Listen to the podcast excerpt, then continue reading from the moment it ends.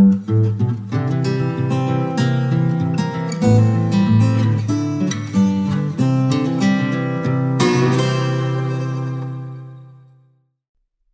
merhabalar. Ben ACM Agile'dan Esra Kolorusu.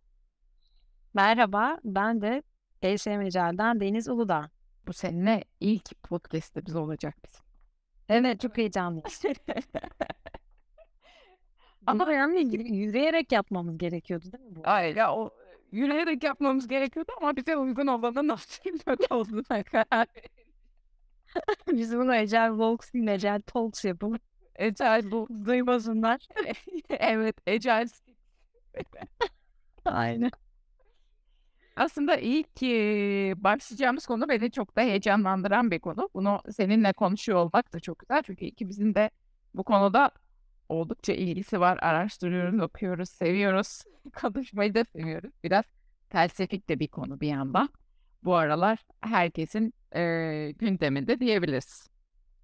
Kesinlikle haklısın. Peki birazcık başlayalım yavaş yavaş. Peki Olur. Baş- nedir bu psikolojik güvenlik? Bizi biraz aydınlatır mısın? Ya e, psikolojik güvenlik e, ilk olarak yani 1965'lerde ortaya çıkıyor e, literatürde ama bizim hayatımıza 2018'li yıllarda geliyor bu. E, Harvard Business School profesörlerinden Amy Edmondson'ın e, bir e, kullandığı bir kavram var. Onun da e, meşhur bir kitabı var. The Fearless Organization e, kitabıyla hayatımıza geliyor.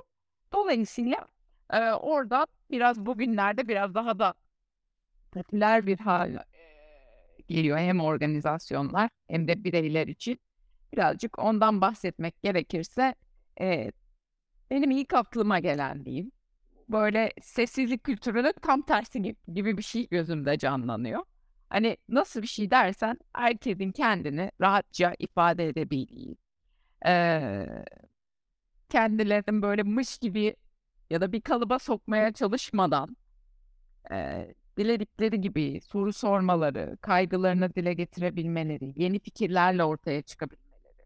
Yani insanlar benim hakkımda ne düşünür ya da ben burada yargılanır mıyım, küçük duruma düşer miyim, saçma bir şey mi söylerim?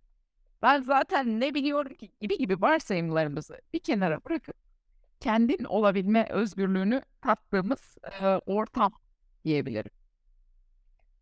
Ne kadar güzel bir şey söylüyorsun. Gerçekten. Yani çok çarpıcı. Birçok yerde acaba mümkün mü hissetmek. Evet. Değer hissetmek. ve dahil hissetmek. Hani hep o e, inclusiveness, diversity hep konuşuyoruz ya. E, orada kişilerin o ortama dahil olmaları, o grubun bir parçası olmaları ama e, sadece bedenen değil de ruhen tam olarak, tam ve bir bütün olarak orada olmaları diyebilirim. Peki bir taraftan çok güzel bir tanım yaptık. Bu tanımla birlikte ne değildir tarafına da birazcık değinelim istersen. Çünkü şöyle bir şey de var. Böyle anlatınca da ya çok romantik. Şimdi Romantik burada da çiçek böcekli ortam mı yaratacağız falan diye düşünülebilir belki. Ee, tam olarak ne değildir kısmı ile ilgili de biraz o yüzden yorum yapmak önemli. Bir kere hani böyle her zaman çok böyle e, çok tatlı böyle e, ve nazik vesaire olmak anlamına gelmiyor. Ondan da bahsetmek lazım. Mesela bir aşırı e, nezaket durumu da e, görebiliyor değil mi? Doğru. Evet. Ya böyle sürekli sızlandığımız bir ortam da değil tabii ki. Yani çünkü öğrenmekten ve sürekli gelişimden söz ediyoruz. Yani şikayet etmek ve sızlanmak değil derdimiz. Ee, herkesin böyle mutabık olacağı, her şeye konsensusla hareket edeceğimiz değil. Ondan sonra dolayısıyla kafamıza göre böyle canımızın istediği gibi davranabileceğimiz bir ortamdan da bahsetmiyoruz. Ya da hani çatışmadan e, tamamen ortadan kaybolmuş diyemeyiz. Çünkü zaten inovasyondan bahsediyoruz. Yani yeni fikirlerden bahsediyoruz. Dolayısıyla sağlıklı bir çatışma ortada aslında var psikolojik Evet. güvenlik ol- olan bir yerde. Orada orada sanki şeffaflık var dediğin gibi. Evet, evet kesinlikle. Ama böyle yapıcı bir şeffaflıktan da bahsediyoruz bir yandan. Çok e, objektif bir yerden bağlanan, olayları kişiselleştirmeyen, e, çok fazla duygusallıkla ortaya e, kendimizde var olan varsayımları vesaire bir kenara bırakıp o kontekstin içinde yer alarak orada e, kendi fikirlerimizi, düşüncelerimizi, kaygılarımızı ifade etmekten bahsediyoruz aslında biraz da. Tabii Tam bu olarak şeffaflık konusu biraz da şey e, derin bir konu. Radikal şeffaflık. Evet, evet. Ben de onu diyecektim şimdi. Yani hep Agile e, zihniyeti hayata geçirmeye çalışırken de geri bildirim kültüründen e, söz ediyoruz. Geri bildirim kültürü de kesinlikle şeffaflıkla ilişkili. E, ve dediğin gibi radikal şeffaflık bizim aradığımız şeffaflık. Hani bunu da birazcık tanımlayacak olursak yine ilgili kitaba referans verelim. Radical Candor, Radikal Samimiyet adlı kitapta da bahsediyor. E, psikolojik güvenlik olan bir ortamda beklediğimiz aslında e, şeffaflığın da şöyle bir şey olması lazım. Yani hem gerçek gerçeği olduğu gibi konuşabildiğimiz hem de bunu konuşurken de üslup olarak karşımızdaki insanları da önemsediğimiz, umursadığımız bir e, ortamdan Evet. bahsediyoruz. Yani bu ikisi bir araya geldiğinde işte radikal e, samimiyet, radikal candor dediğimiz kavram ortaya çıkıyor. Dolayısıyla İkisini psikolojik çekiştirdiğimizde birazcık dengeler bozuluyor diyebilirim. bozuluyor. Aynen öyle. Yani zaten e, şimdi yumurta mı ta- tavuktan çıkıyor, tavuk mu yumurtadan çıkıyor tartışmasına geri döneceğiz gibi olacak birazcık ama e, bu radikal samimiyet konusunda da farklı açılardan ele alacak olursak eğer karşımızdaki insanı küçümse, küçümseyecek şekilde e, onu hiç umursamadan bir gerçekliği olduğu gibi söylediğimizde, üsluba hiç dikkat etmediğimizde işte çok agresif tavırlarla karşılaşabiliyoruz. Yani bu da değil mesela bizim istediğimiz ortam. Ya da Senin bir, e, senin bir örneğin vardı ya çok da gülmüştüm ona. Hep oradan aklıma gelir. May, maydanoz kalmıştı içinde diye. evet, Herkesin ortasında evet arkadaşınızın içinde maydanoz kalmış ama herkesin ortasında bunu ona e, çok önemsemeden onu e, değer küçük düşürecek, küçük düşürecek şekilde ortaya koymak aslında çok o bizim istediğimiz nokta olmuyor. Biraz daha onu e, önemseyerek, ona değer vererek gerçekliği olduğu şekilde ortaya koymak e, gerekiyor bizim. Tam olarak o kendi dediğimiz nokta orası. evet görünür olan işte dediğin gibi dişteki maydanozu ay şimdi üzülür, üzülür ben söylersem hiç söylemeyeyim. Aman canım kimse de fark etmez diye düşündüğümüzde de işte biraz fazla empatik oluyoruz. O da zarar veren bir empati oluyor. O da değil bizim aradığımız. Ya da şu da değil. Aman dişinde de maydanoz varmış. Hmm, Oh boş ver. Ne bu olsun sesimi çıkarmayayım. Evet, falan demek de istediğimiz bir şey değil. Dolayısıyla e, arkadaşımızı işte bir kenara belki çekip sessizce ya dişinde maydanoz kalmış. Şimdi hemen hızlıca bir temizlersen iyi olur söyleyebilmekten bahsediyoruz. Evet, evet, evet. E, psikolojik güven olan bir ortamda zaten biz bunları aslında yapabiliyoruz ve bunları yaptıkça da o psikolojik güvenlik ortamını da besliyoruz bir taraftan diye de söyleyebiliriz. E birazcık o şey gibi zaten takım koçluklarında da öyle, kişisel koçluklarda da öyle. O biraz yavaş yavaş açılan, yavaş yavaş üzerine bir şeyler koydukça büyüyen, gelişen bir e, durum diyebilirim bir yanda. Peki bu e, ben de hep şöyle bakıyorum biraz bu hayatımıza çok girdi de e, organizasyonlar için bu konunun içinde ne var? Bireyler için bu konunun içinde ne var? Neden bu kadar popüler oldu? Neden bu kadar sevdi herkes bu konuyu diye de bakıyorum arada. O yüzden eee, şey aklıma geliyor ilk baktığımda bu belki biraz da böyle eee, kötü niyetli mi diyeyim? Böyle fin bir fikirle düşünüyorum. Ya işte diyorum ki tabii organizasyonlar verimlilikten bahsediyor, inovasyondan bahsediyor. Tabii ki bu konuyu hemen ele alabilirler, ele almak isterler. Eee, bir yandan da öyle bir yerde çalışmak herkes ister. Belki oradaki yetenek çekmek açısından onlar için çok değerli olan bir durumu da ortaya koyabilir. O yüzden organizasyonlar için aslında bu birazcık e, kazan kazan bir durum. Ama şöyle bir çalışan e, bireylerin tarafına baktığımızda da e, hep böyle her insan der ya sabah kalkınca mutlu bir şekilde işine gitmek ister bir insan. Kendini rahat bir şekilde ifade edebilmek ister. E, senin benim gibi ise eğlenebilmek ister. Dolayısıyla e, kendi olabildiği bir ortamda olmak ister.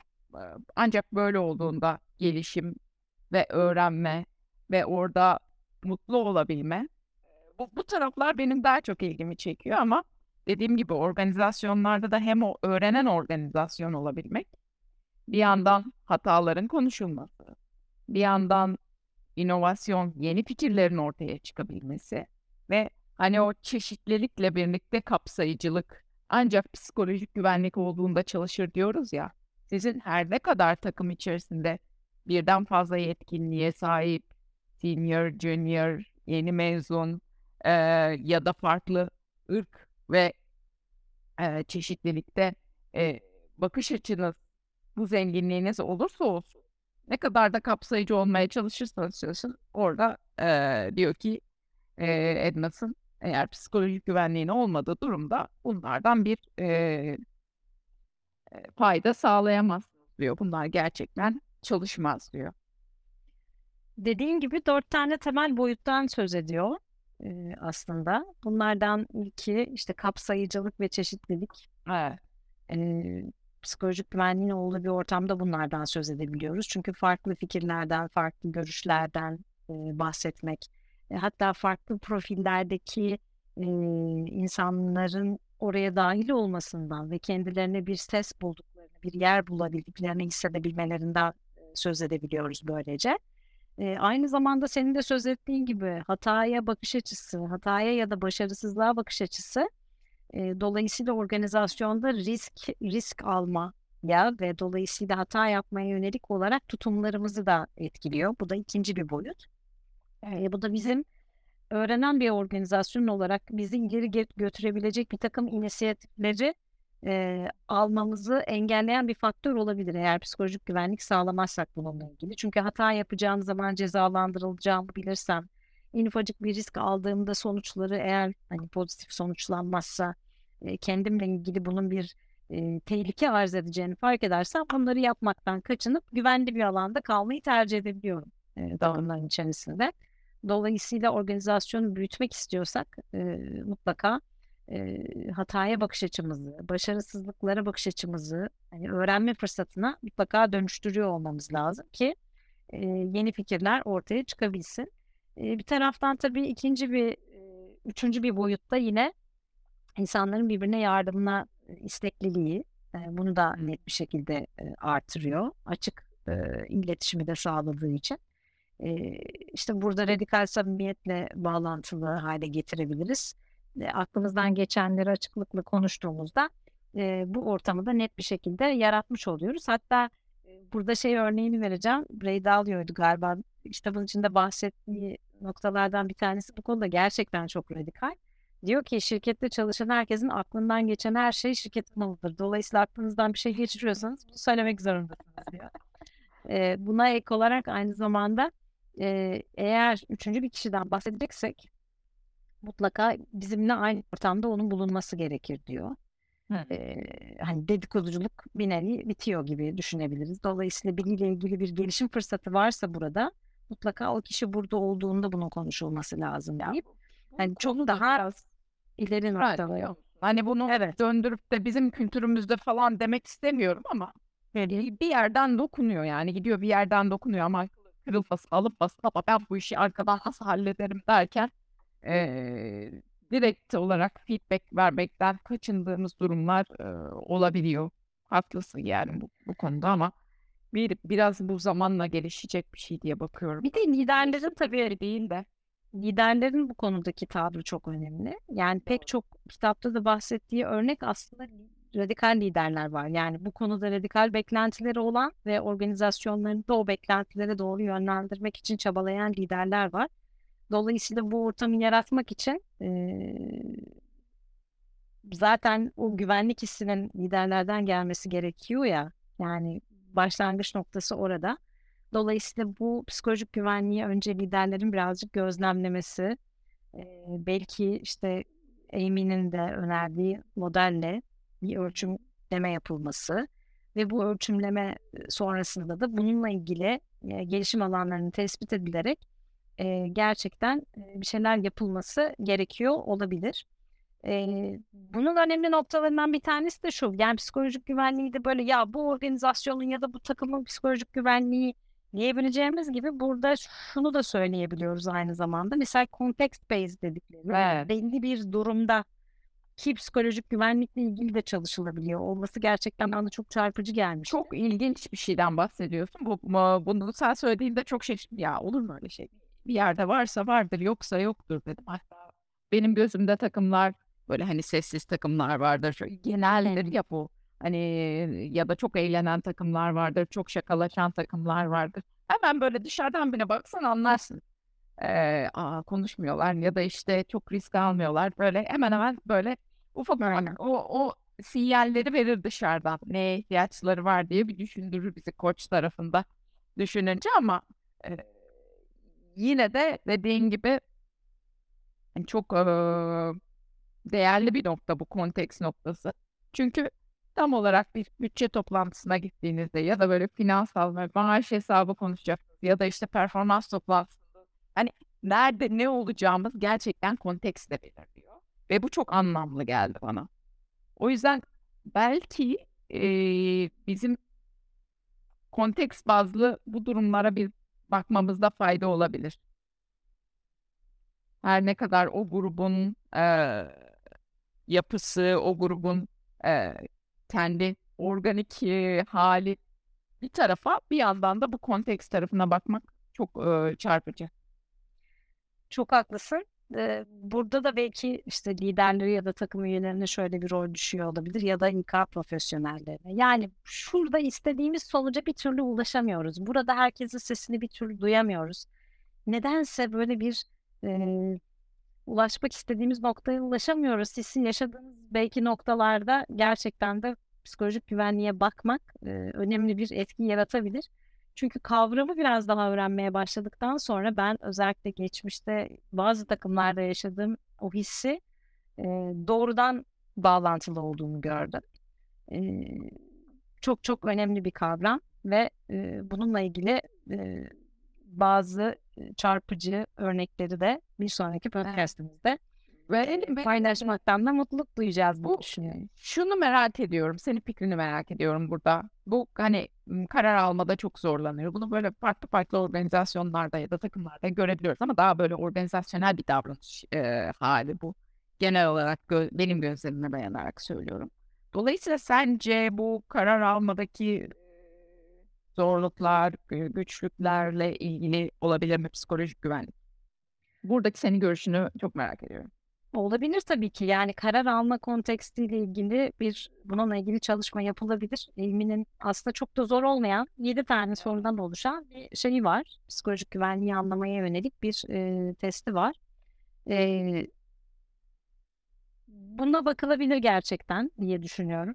Yani ve nereden kaynaklanıyorsa işte bu karar almayı engelleyen şey gerçekten belki arka planda bir karar aldığımızda onun sonuçlarıyla yüzleşmekle ilgili bir sorunumuz mu var?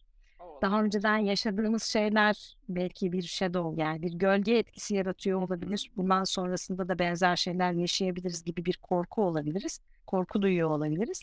Evet. Dolayısıyla bu konuda net bir şekilde bir çalışma yapmak e, ve e, bunu da takımla birlikte değerlendirmek. Hem lideriyle hem takımla birlikte değerlendiriyor olmak e, bence gerçekten önemli bir etki yaratır.